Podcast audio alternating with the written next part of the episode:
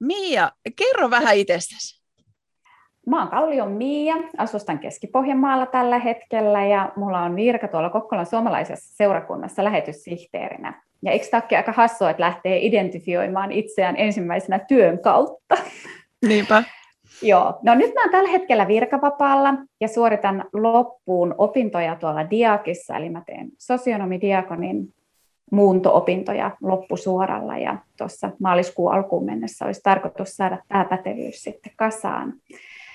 Mutta Mia on muuten tällainen perheen äiti, puoliso. Meillä on neljä ihanaa lasta ja mulla on ihana mies, mun elämäni kallio, peruskallio, oikein tuki ja turva. Ja meillä on sellainen ihana harmoninen perhe, hyvä syvä yhteys.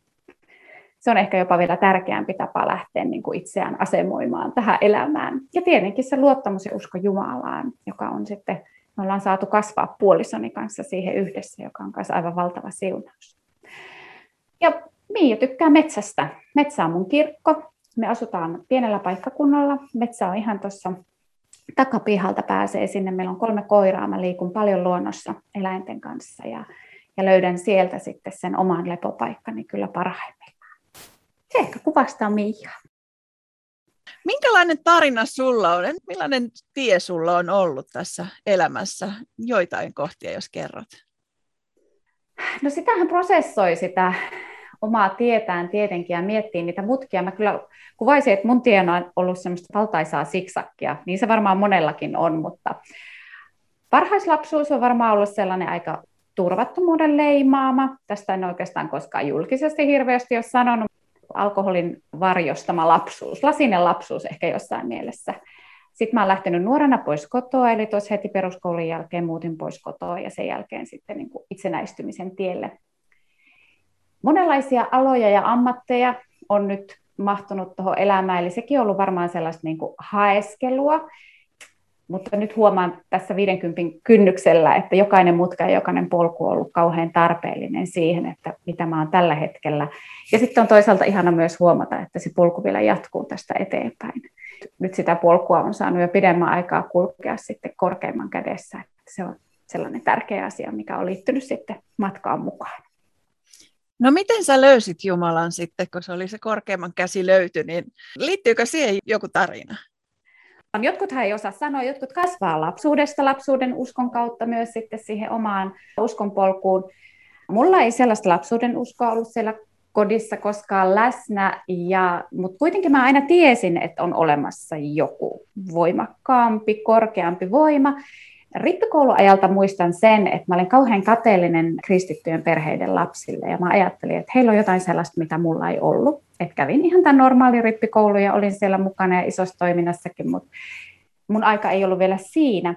Mutta mun aika tuli sitten, kun mä löysin puolisoni, me oltiin kolmekymppisiä ja nopeasti perustettiin perhe, saatiin ensimmäinen lapsi ja sitten hän oli se sellainen idylli kasassa, että on aviopuoliso, on lapsi, on omakotitalo ja sitten me huomattiin, että meiltä silti puuttuu jotain. Et meidän elämässä oli kuitenkin tyhjyys. Ja, ja sitten siinä mieheni kanssa yhdessä ihmeteltiin, että mikä ihme tämä tyhjyys on, koska meillähän pitäisi olla kaikki nyt hyvin, enemmän kuin hyvin. Ja, ja sitten jotenkin tajuttiin, että nyt meitä kolkutellaan, että me ollaan siinä etsikkoajan kynnyksellä. Toki me ei osattu nimetä, että se oli sitä etsikkoaikaa. Saatiin elämäämme sellainen kristitty pariskunta, jotka oli jo pidemmällä polulla omalla taivasmatkallaan, ja he sitten veti meidät mukaan ihan seurakunnan alfa-toiminnan kautta seurakuntaan ja sitten pohtimaan kristinuskon kysymyksiä. Ja mun oma uskontulon hetki oli, kun eräänä syksyisenä iltana vuonna 2005 olin ollut Kalajoen seurakunnan Tuomas-messussa ja, ja sieltä tulin kotiin, tai oikeastaan me mentiin mökille ja meillä oli pieni vauva ja tämä nyt voi olla vähän pitkä tarina, mutta jos jaksatte kuunnella, menin äh, pihasaunaan. Ja puoliso jäi vauvan kanssa sinne mökkiin sisälle ja meillä oli aina, että ihanaa, että se on mun oma hetki, että mä pääsen pihasaunaan. Ja Mä menin löylyihin ja istuin siellä ja nautiskelin sen Tuomasmessun jälkeen kaikesta hiljaisuudesta ja rauhallisuudesta. Mä olin pyytänyt siellä, että mun puolesta esirukoiltaisiin, kun sai jättää rukouspyyntöjä. Ja sitten yhtäkkiä ovelle kolkutetaan. Ja mä mietin harmistuneena siis siellä saunan lauteilla, että että miksei mies ei anna mun nyt olla tuota rauhassa saunassa, että kun tämä on se mun pyhä hetki, että muuten mä sen vauvankaan kiinni. Että miksi mun mieheni tulee kesken saunan kolkuttaa ovelle ja sitten kolkutettiin uudestaan tosi vaativasti. Ja mä, joo, joo, mä tuun. Että mikä on hätänä. Mä kävelen sitten pienen saunan pukuhuoneen läpi ja riuhtaisen oven auki ja oven takana ei ole ketään. Ja sillä hetkellä mulle tuli, niin kun, mä en tiedä, mä en ollut hirveästi edes raamattua siihen mennessä lukenut, mutta mulle tuli niin tämä ilmestyskirja kolmosesta, minä seison ovella ja kolkutan. Jos joku kuulee minun ääneni ja avaa oven, minä tulen sisälle hänen luokseen ja aterioin hänen kanssaan ja hän minun kanssani. Ja mä koin siinä hetkessä, että mulle kolkutettiin, mä kuulin, mä avasin ja se oli sellainen käänteen tekevä hetki sitten omassa elämässäni. No Mia, varmasti teillä on ollut jotain, tai sulla joitain vaikeuksia hetkiä, niin miten Jumala on niissä auttanut tai vienyt lävitse? No, jokaisellahan meillä mahtuu notkahduksia ja mä ajattelisin, että vallankin nyt sitten uskoontulon jälkeen Mua on puhuteltu ihan siis niinkin simppelillä asialla aina hankalissa hetkissä, kun siis päivän raamatun lauseiden myötä. Mulla on ollut toi mobiiliäppi pitkään kännykässä oikeastaan varmaan melkein heti, kun hoksasin, että sellainen on olemassa, josta siis tulee aina se päivän raamatun jae. Ja mä oon kauhean huono lukemaan siis raamattua kirjana, että kun mä luen muutenkin paljon digikirjoja, niin mä luen siis tuosta appista raamattua. Ja mä oon huomannut, että Jumala on kyllä aivan ihmeellinen, että niinä hetkinä, kun on joku haaste ja hankaluus, niin hän puhuu mulle sen päivän sanan kautta, mikä tulee sieltä miljoonille, miljoonille muillekin ihmisille, mutta sitten ne tulee aina kohti. Ja sieltä löytyy sitten se lohdun sana ja se armon sana ja se johdatuksen sana siihen hetkeen. Kuule, yksinkertaisille ihmisille pitää niin kuin tehdä yksinkertaisin asioin näitä johdatuksia. Ja se on ollut kyllä ihan semmoista mun arkijohdatusta. Onko joku raamatun kohta, mikä nyt erityisesti esimerkiksi tänään tai ihan tässä lähipäivinä on puhutellut sinua?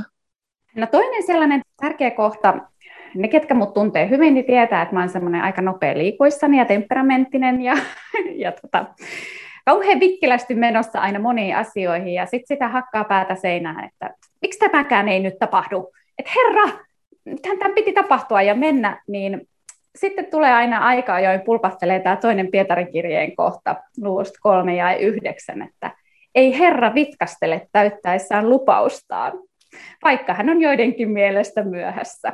Päinvastoin, hän on kärsivällinen teitä kohtaan, koska ei halua kenenkään tuhoutuvan, vaan tahtoo, että kaikki kääntyisivät. Eli just se, että Herran aika on hänen aikansa. Hänellä on täydellinen ajoitus, vaikka tietenkin mä oon omasta mielestäni ihan täysin mestari kaikissa asioissa laittava aikataulut kohdalleen, mutta sitten hän muistuttaa tuolta lempeästi, että kärsivällisyyttä. Sitä armolahjaa mulle ei ole annettu, mutta sitä mä opettelen. Onko vielä jotain, mitä sä haluaisit sanoa kuulijoille? No voi.